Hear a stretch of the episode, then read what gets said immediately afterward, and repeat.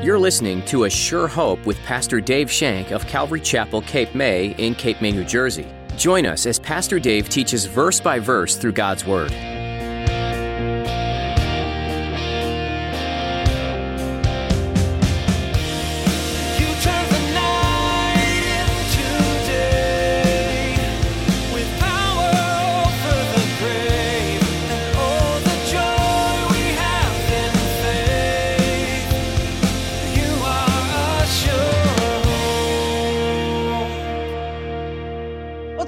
You?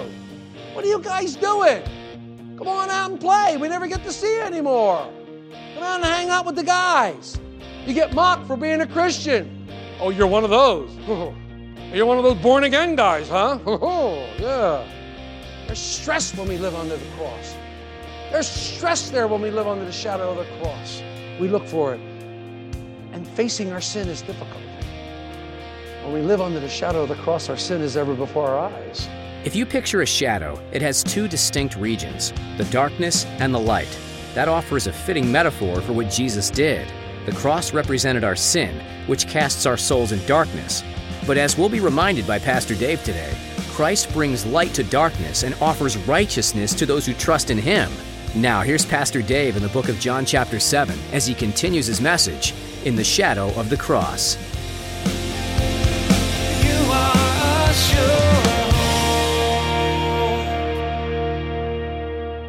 Is he telling his brothers they belong to the world? Because they were infected with a terminal disease.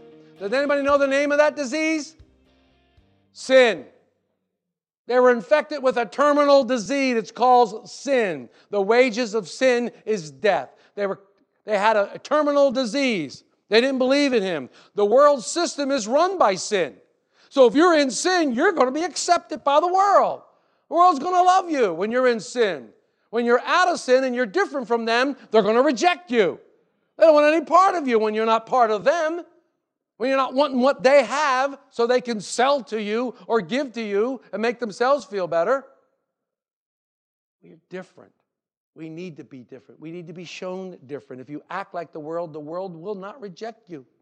When there's no difference between you and the world, the world will be your best friend. Go back and read First John. He has some pretty nasty words to say about those who love the world. Not so nice words. Jesus said the world hates him. Why? Because he testifies of what's evil. Jesus knew that the religious leaders wanted to kill them. Now, these were religious leaders. These were the leaders who wanted to kill him. Why? Because he exposed their evil works. He exposed their hypocrisy. He exposed their shallowness. And he exposed the emptiness of a system that was futile, a system based on law and the tradition of man to get to God. It was futile. Nobody could obey it. Nobody could follow it. It was a futile system. Futile system, excuse me. Jesus came so that they may have life and life more abundantly. Jesus came so they would have everlasting life. He came to give them that. He came to give them that by a relationship with God the Father through Him. The relationship starts with Him. To get to God the Father, you have to go through Jesus Christ. The religious leaders only wanted to glorify themselves. The religious leaders wanted you to think that they were great because they thought they were great, and you should too. Because they had the law. They were the people that says, "Do as I say, not as I do." They didn't follow the law, but they wanted you to follow the law, and they put you under the law. Legalism. We have some of that that's rampant around here too. Some people live in legalism. Do this, do that, do this. Meanwhile, their life is a shambles. You're like, what? Legalism hypocrisy, shallowness. He exposed their evil works. He tells the brothers, Go to the feast. I'm not yet going to go. I'm not yet going to go. In verse 8, he says, You go up to the feast. I'm not yet going to the feast, for my time has not yet fully come. Once again, he says, My time has not yet fully come. My time has not yet fully come. It's not time for me to be exposed to them. It's not time for me to show myself strong. It's not time. It doesn't match up with the prophecies. See, Jesus was well aware of all the prophecies. He was fulfilling prophecy time and time and time again. Everything he did fulfilled a prophecy, and he was not going to act before the appointed time. Man's traditions, man's things He didn't care about them. We see this today. The traditions of men become more important than the Word of God. Well, we got to do it this way because that's what we've been doing the last 560 years. It doesn't match up with the Word of God. It doesn't matter. We got to do it because we've always done it that way.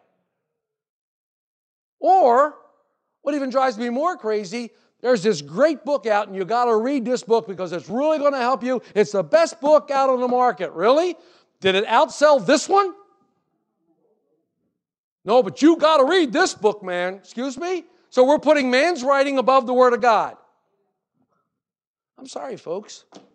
That's wrong thinking. It's absolutely wrong thinking. Anything you may need, anything you're going through, anything you may want to find out about is right here on these pages. Why do we go someplace else? Peter's very words Lord, to whom shall we go? These are the words of life. These are life giving words. Jesus says, For my time has not fully come. He walked in the shadow of the cross. It was fast approaching. And we see a beautiful illustration of the divine sovereignty and human responsibility. The Father had a plan for the Son, and nothing was going to thwart that plan. Jesus didn't tempt the Father by rushing to the feast. He didn't lag behind waiting for the Father to catch up. He waited for the Father's timing. And in verse 9 it says, When he had all these things, he remained in Galilee. Yes, he remained in Galilee for the time being. But when the time was right, we're going to see next week, he did attend a feast. He did attend a feast. Would somebody tell me why he attended the feast? Oh, come on, scholars. Deuteronomy 16 16. Deuteronomy 16 16. Three times a year your males shall appear before the Lord your God in the place where he chooses at the feast of unleavened bread, the feast of weeks, and at the feast of tabernacles, and they shall not appear before the Lord empty handed. He had to go to the feast because it was the law. And Jesus fulfilled the law perfectly. He had to go to the feast. He went up he went up when the time was right. He wasn't going to go blatantly walk in there. They were wanting to kill him. So he went up in secret. There's a whole bunch of commentaries that say Jesus was fooling the public and lying. He wasn't lying. He wasn't lying. If, if you knew all these people wanted to kill you and you knew for some reason it wasn't time for you to be killed, would you walk into the middle of them? No, Jesus wasn't ready. It wasn't his time. It wasn't his time. Jesus lived in the shadow of the cross. Everything Jesus did, he had a purpose, and the purpose led to the cross. When the time did come, Luke records it in Luke 9, verse 51. Let me read that to you. Now it came to pass, when the time had come for him to be received up, that he steadfastly set his face to go to Jerusalem when the time for Jesus to be received up, he made his way for, to Jerusalem. Dr. Luke uses the word steadfastly. He went steadfastly there. He didn't waver. He went there. Yes, he was going to be received. He was going to be received. You know the story. Palm Sunday. Oh, hail, Hosanna, Hosanna in the highest. Blessed is he who comes in the name of the Lord. Here's my coat. Here's some palm leaves. Oh, yeah, yeah, yeah. A week later, crucify him. Kill him. Crucify him. Yeah, he was received up. And then he was rejected. Luke records that he steadfastly set his face to go to Jerusalem. He takes his final journey towards Jerusalem with steadfastness, meaning he had resolve. He never wavered. Fulfilling what Isaiah said in Isaiah 50, chapter 50, verse 7. For the Lord will help me. Therefore, I will not be disgraced. Therefore, I have set my face like a flint and I know that I am not, will not be ashamed. This speaks prophetically of the Messiah. Isaiah is talking about the Messiah who will set his face like a flint to do the will of God, set his face like a flint. He will steadfastly move. Jesus set his face like a flint. A flint is very, very hard. It's a hard thing that you make a spark with when you're trying to light a fire. It doesn't mean Jesus hardened his face in a nasty, gnarly way. It's just he hardened his resolve. He has focus. Did you ever talk to somebody who was really focused? And you're trying to talk to them and they're like,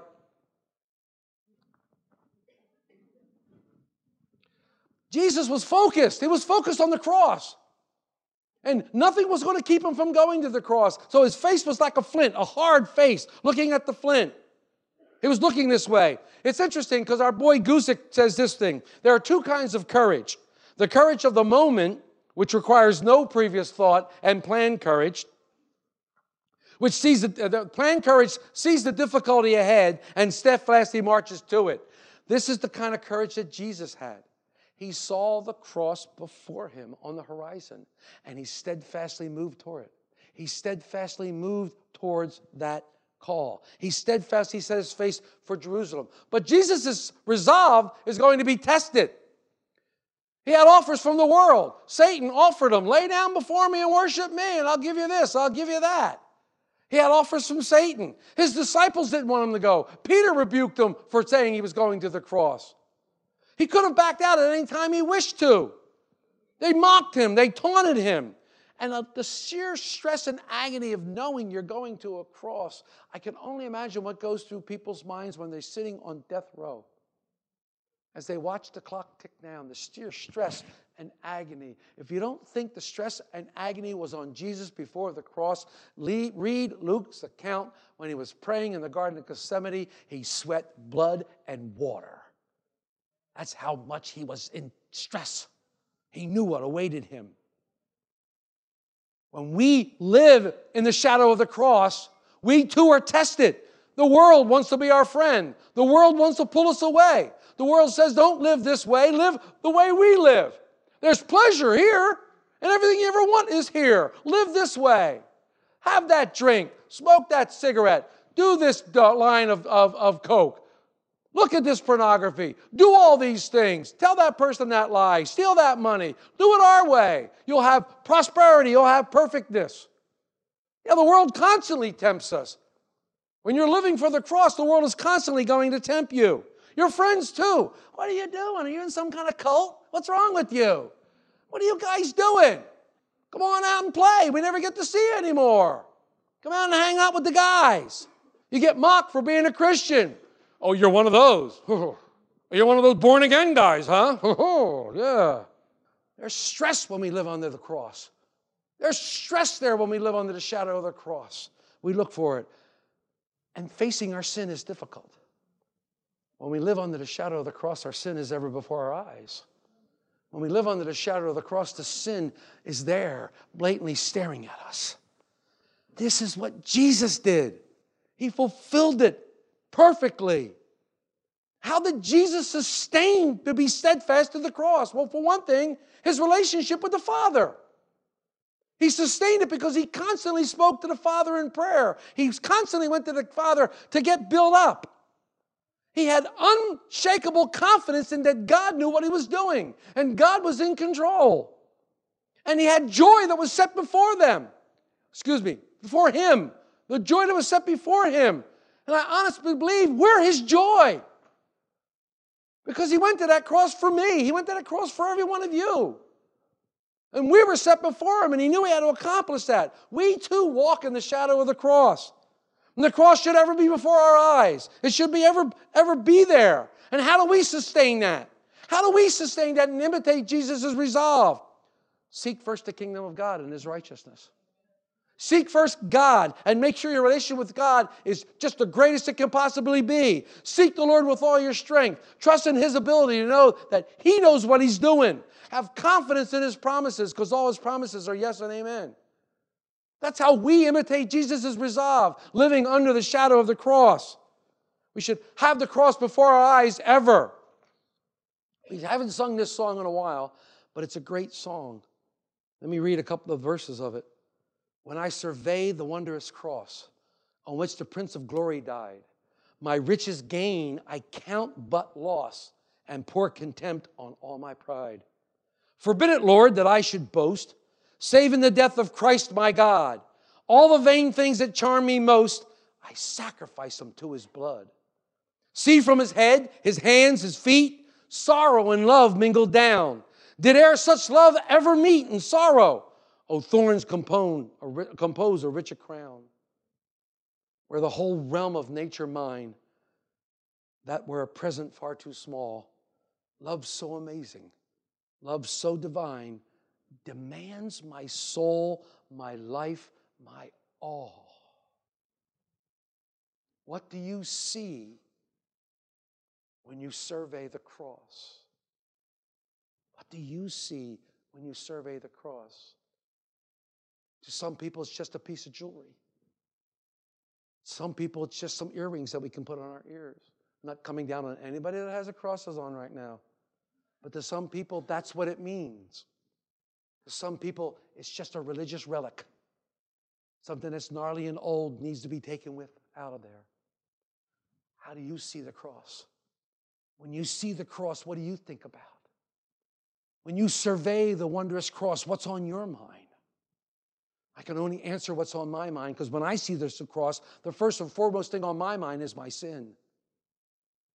I look at my sin, 2 Corinthians 5:21, for he made him, God made Jesus, who knew no sin, to be sin for us, that we might become the righteousness of God in Jesus. 1 Peter 2:24, who himself bore our sins in his own body on that tree, that we, having died to sins, might live for righteousness, by whose stripes we were healed. That's what I see when I look in the cross. But if there's a greater reminder of how serious my sin is when I look at the cross, we sang a song. Name just went right out of my mind. There's a, there's a bridge that says, I'll never know how much it cost to see my sin upon the cross. We have no fathom, we have no idea what it cost our Lord to die in our stead, to die for you, to die for me on that cross that day. We must live in the shadow of the cross. But I don't want to. It's hard, Dave. There's difficulty living in the shadow of the cross. My friends don't like me. My family doesn't like me. All these things have befallen me, and I don't know what to do. The stress is unbearable. I don't think I can do it. Well, you're in good company. You're in great company because in Luke 22 42, our Jesus prayed, Father, if this is your will, take this cup away from me. I can't do this anymore. Take it away. Let's find another way. Let's find another way. That's what Jesus was saying. Take this cup away. That's what the fleshly Jesus was saying. Take this cup away. Let's find another way to go. Nevertheless, not my will, but yours. Not my will, but yours. Not my will, but yours. But we don't want to think about sin, it invades our privacy. What we want to do is cover it up, we want to justify it. We think we had a right to do what we did. We rationalize our sin. It was okay for me to do that. I had a right. It was my right to do that. We rationalize it. But the purpose of the Bible is to bring men in obedience to the cross. In 1 Corinthians 1:18 it says for the message of the cross is foolishness to those who are perishing but to those who are being saved it's the power of God. Paul says I'm not ashamed of the gospel of God gospel of Christ because of the power of God to salvation. If sin were all I could see when I surveyed the cross, then I would have a very, very difficult time living. If all I saw on the cross was sin, I would have an extremely difficult time sinning. Excuse me, with my sin. So when I survey the cross, I see the word sin written in blood. I see the word sin blaring at me. Yes, I do. But then I see the hand of God coming down and erasing it. And He washes the sin away. And He replaces sin with another word L O V E. Love. He replaces sin with love. It's on the cross where I see the depths of God's love for mankind. It's on the cross where I see the depths of his love. I see it clearly. John in 1 John 3 1, 1 through 3. Behold, what manner of love the Father has bestowed upon us, has lavished upon us, that we should be called children of God. Therefore, the world does not know us, because it did not know him, Jesus. Beloved, now we are children of God, and it has not yet been revealed what we shall be, but we know that when he is revealed, we shall be like him for we shall see him as he is. And everyone who has this hope in him purifies himself because he is pure. Oh, oh, love. My sin is replaced by love. My sin has been washed away by God's love. God's beauty, His love for me has washed away my sin. For God so loved the world that He gave His only begotten Son to die for us, that whosoever should believe in Him shall not perish, but have everlasting life. For the love of Christ compels us because we judge thus that if one died for all, then all died, and he died for all. And those who live should live no longer for themselves, but for him who died for them and rose again. Therefore, from now on, we regard no one according to the flesh. Even though we have known Christ according to the flesh, yet now we must no longer. Therefore, if any man be in Christ, he is a new creation. Old things have passed away. Behold, all things are new. Look at the cross. Look at the cross of Jesus Christ and what do you see? What do you survey when you look at the cross? Maybe you haven't looked at it that way. Maybe you're seeing it today for the first time clearly. None of us really know what happened up there that day. Oh, the scripture tells us, and we have a recollection of what knows, but none of us really know what happened that day. None of us really felt the separation when the Father turned away and Jesus cried, My God, my God, why have you forsaken me? When the sin of the world came upon him and God could no longer look upon him. We don't know what he experienced that day. But we do know one thing. Please leave with this. He experienced it for you, he experienced it for me, he experienced it for the entire world. What do you see when you survey the cross? And I challenge you to spend some time and survey the cross and see what it means to you. I challenge you to live in the shadow of the cross and allow it to change your life. Allow the cross to change your life. The cross that meant to kill is our victory. And we are victorious because our Savior chose to go to a cross and he had his eyes set on the cross like a flint, and nothing or no one was going to keep him from his appointed hour. And he did it in resolve, he did it steadfastly, and he did it all according to God's purpose, God's timing, and God's calling on his life and our life. He was obedient to that call unto death. Know that. Know that he died for you. Live in the shadow of the cross. Let the cross dictate everything you do. Let that shadow be always over you, looking at it. We are not under a death sentence anymore because we've accepted Jesus Christ as our Savior. Death has been lifted. Oh, death, where is thy sting? It has been lifted. But there is a time coming when He will soon return and gather for Himself a bride, a pure, chaste bride Live in the shadow of the cross, please. You are a sure hope. We'd love to keep studying the Word of God with you again next time on A Sure Hope. In the meantime, we invite you to learn more about this program by visiting our website, ASureHopeRadio.com. There, you'll find our archive of previous messages from Pastor Dave Shank, available to listen to, download, or even share with your friends and family, all free of charge. Just look under the Messages tab. You can listen to additional teachings from this series in John or jump to another book of the Bible. Each book gives some useful insight into God's plan for you and the world you live in. We trust that A Sure Hope is an encouraging program for you, and if you're without a church family, we'd love for you to join us. If you happen to be in the Cape May area, we'd love to meet you in person for a time of worship and Bible study right here at Calvary Chapel, Cape May. We meet weekly on Sunday at 10 a.m., and you can find all the information you need by visiting ASureHopeRadio.com.